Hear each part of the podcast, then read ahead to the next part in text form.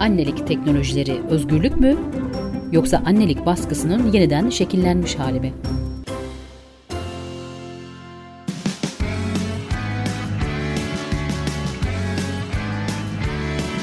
Kulağınız bizde olsun. Kısa Dalga Podcast. Günümüzde teknolojiler sayesinde anne olmak çok daha kolaylaştı. Tüp bebek, yumurta dondurma, taşıyıcı annelik, yumurta ve sperm bağışı gibi yöntemlerle doğal yollardan hamile kalamayan pek çok kadın anne olabiliyor. Peki bu teknolojiler gerçekten de beklentileri karşılıyor mu? Ebeveynler hangi durumlarda bu teknolojilere başvuruyor? Kadınlar annelikte ne arıyorlar ve ne buluyorlar? Günümüzde anneliğe dayatılan yeni normlar neler? Bu podcast serimizde anneliği, annelik teknolojilerini ve alternatif annelik yöntemlerini konuşacağız. Annelik teknolojilerini ele aldığımız bu podcast serisinin ikinci bölümünde yumurta dondurma teknolojisini konuşuyoruz. Öncesinde annelik kavramını tartıştığımız birinci bölümü dinlemenizi tavsiye ederiz. Yumurta dondurmak geç gebeliğin kapılarını mı aralıyor? Kadınlar annelik baskısını yumurtalarını dondurarak hafifletebiliyorlar mı? Diğer bir deyişle anne olup olmama kararını bu işlemle erteleyebiliyorlar mı? Kısacası yumurta dondurmak genç kadınlar için bir güvence mi? Podcast serimizin bu bölümünde yumurta dondurma teknolojisini ele alacağız. Hazırsanız başlayalım. Bağımsız, objektif, kaliteli haber. Kısa Dalga Medya.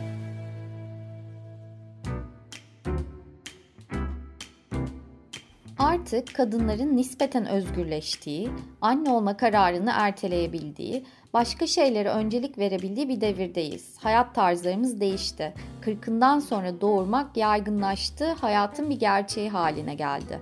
Bunun en önemli nedenlerinden biri de hızla gelişen annelik teknolojileri. Yumurta dondurma, yumurta bağışlama, tüp bebek ve aşılama gibi teknolojiler sayesinde kadınlar ileri yaşlarda anne olabiliyor.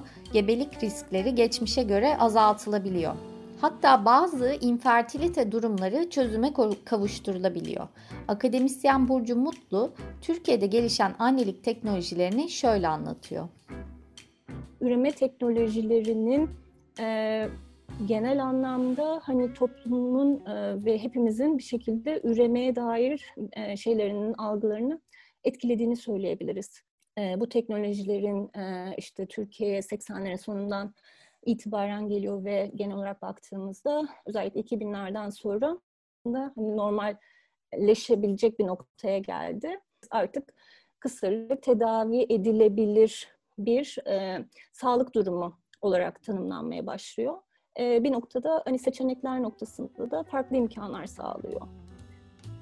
Aslında kadınların yaşla azalan doğurganlıkları bir anlamda üremenin ve doğurganlığın yeniden sorgulanmasına neden oluyor. Ve yeni teknolojilerle birlikte annelik adeta yumurta hücreleri üzerinden tartışılan bir meseleye dönüşüyor.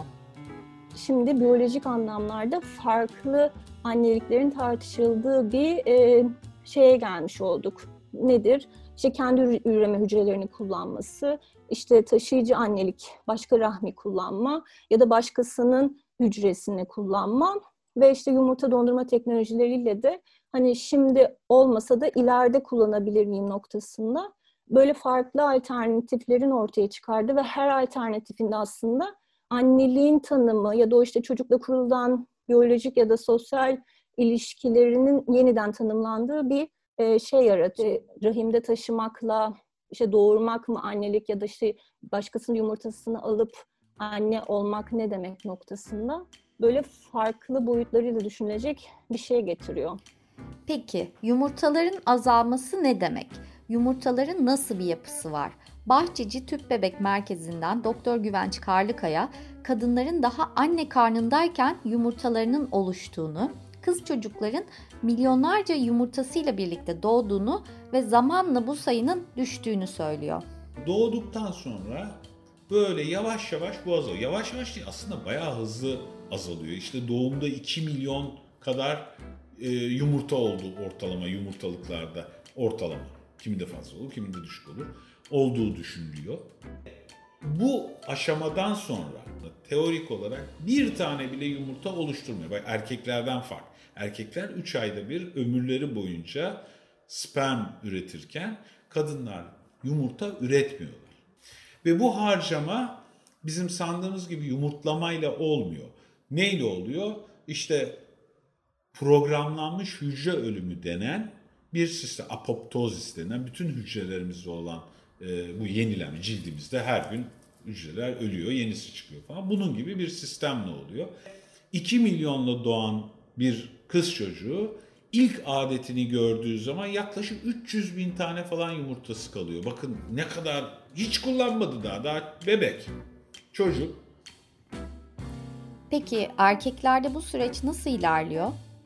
Sağlıklı bir erkek gençliğe, olgunluğa adım attığında kaç yaş, 13-14 yaşında sperm üretmeye başlıyor.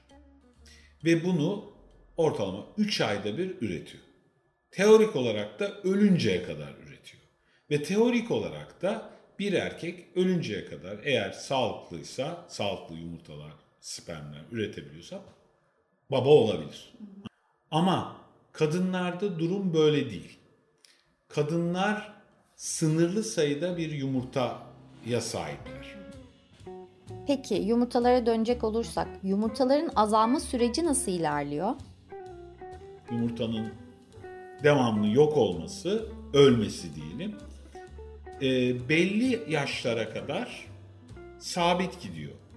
Yani üreme çağının en yüksek olduğu işte nedir bu doğada? 20'li yaş yani bir annelik için en doğal yaşlar aslında 20 ile 32-33 yaşları. Ve bu yaştan sonra doğurganlık yavaş yavaş azalmaya başlıyor. 32 yaşına kadar her ay gebe kalma şansın sabit. 32'de hafifçe düşüyor. 36-37'den sonra dimdik düşmeye başlıyor.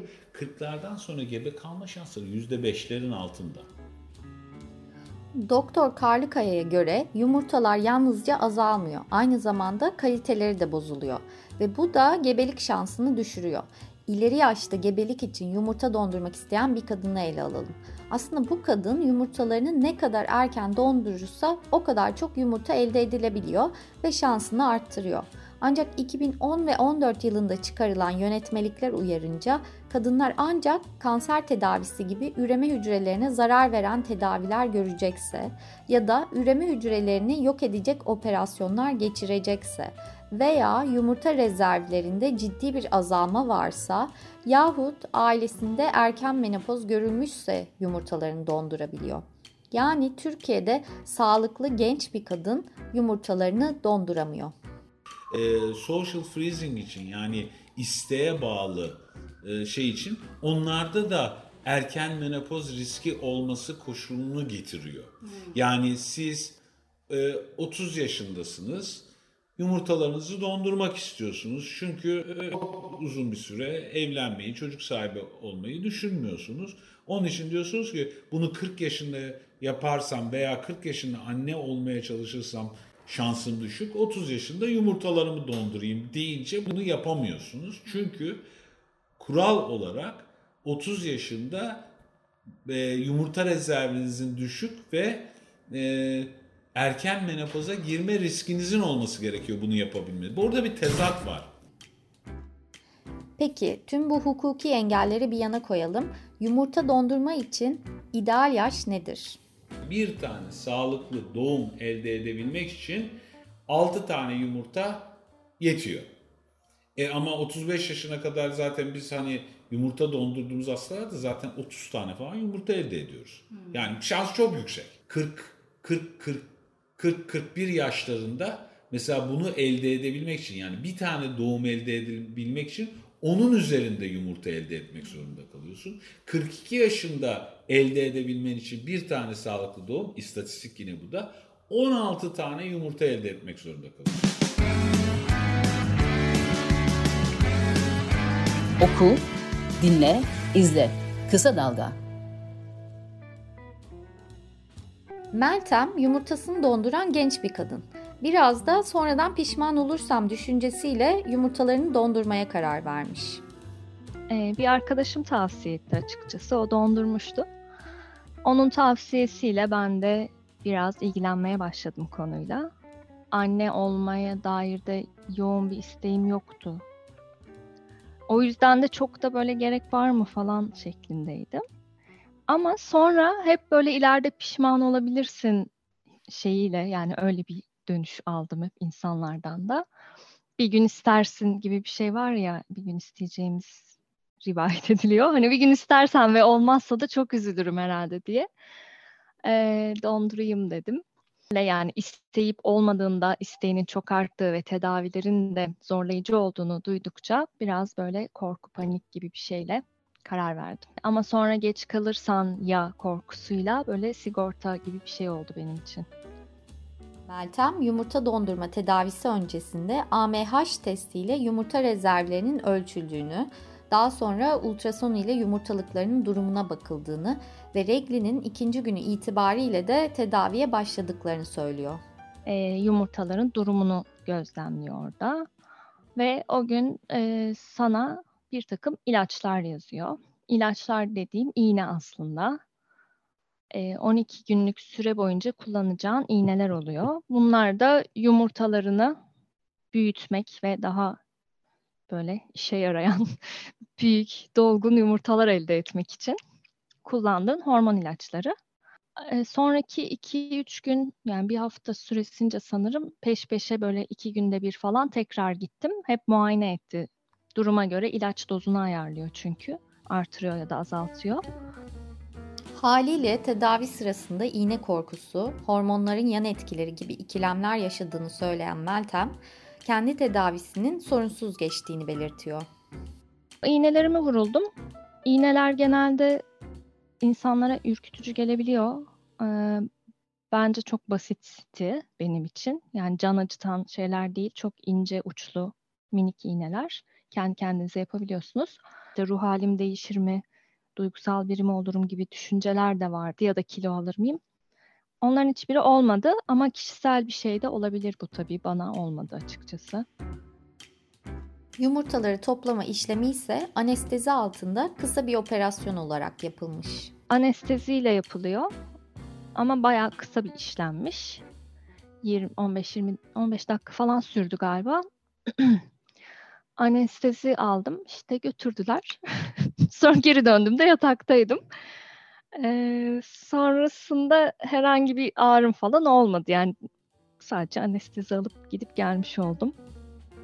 Yumurtalarını dondurmadan önce konuyu uzun uzadıya araştıran Meltem, bu işlemi yaparken en çok dikkat edilmesi gereken konunun laboratuvar olduğunu söylüyor. En önemli şeyin laboratuvarın kalitesi olduğu sonucunu öğrendim. Gittiğim hekimler de öyle diyorlardı. Ve o yüzden de hani yaptırmayı düşünenler için de tavsiyem laboratuvarı çok gelişmiş bir yerde yaptırmalarını öneriyorum. Çünkü bütün olay o toplam, toplama işleminden ziyade saklanması aslında oymuş. Yani hızlı bir şekilde dondurulup hızlı bir şekilde çözülmesi deymiş esprisi olayın. Ee, ona göre kalitesi bozulmuyor toplanan şeyin. Bunun sebebi de hem yumurta teknolojisinin çok yeni olması hem de yumurtanın vücuttaki en büyük hücre olması sebebiyle dondurulmasındaki zorluklar. Doktor Güvenç Karlıkaya'dan dinleyelim. İşlerden beri sperm dolduruluyor. Embriyo 90'lardan beri donduruluyor. Ama yumurta dondurulması yani böyle işe yarar bir şekilde dondurulması şurada 10 senesi bile yok. Embriyo dondurulması bu yumurta dondurulmasına göre çok daha eski bizim böyle tecrübelerimizin de çok daha uzun olduğu bir şey. Bunun böyle e, biyolojik teknik bir nedeni var. Bir yumurt e, embriyo dondurmak e, göreceli olarak daha kolay ve çözdüğün zaman daha e, daha iyi sonuçlar elde ediyorsun. Yumurta dondurmak mesela son 10 yıla kadar falan çok başarısızdı. Yumurta çünkü vücuttaki en büyük e, hücre.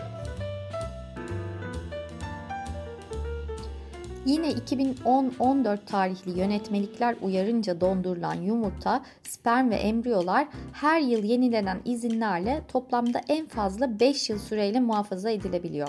Ancak tıbbi koşulların devam etmesi halinde bakanlığın da onayıyla bu süre uzatılabiliyor. Dondurulan her türlü hücrenin kullanımının ön koşuluysa kullanacak kişilerin resmi nikahlı olması ve her iki tarafın da kullanıma açıkça rıza vermesi.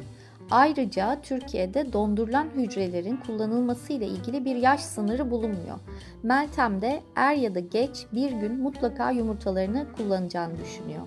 E, yumurtalarımı kullanacağımı bilmiyorum ya. Yani kullanırım herhalde. Şey kullanacağım gibi geliyor. Bu arada şey olarak hani e, hayatımda böyle bir senaryo şu an yok ama nasılsa kullanacağım gibi bir duygu var. Ee, sanki öyleymiş gibi geliyor yani. Dondurduktan sonra yani nedense iyi hissettim. Böyle şey iyi bir şey yapmışım hissi oluştu bende. Sanki böyle geleceğe yatırım gibi bir şey yapınca da iyi hisseder ya insan. Onun gibi bir şey olabilir. Bir de böyle güven hissi veriyor biraz insana açıkçası.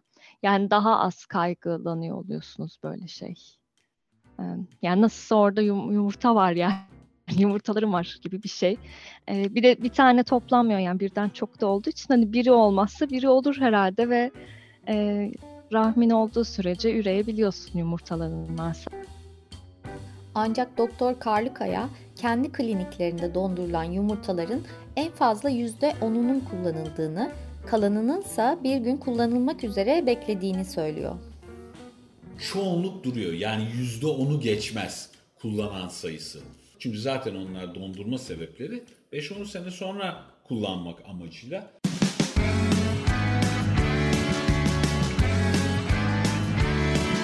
Kulağınız bizde olsun. Kısa Dalga Podcast.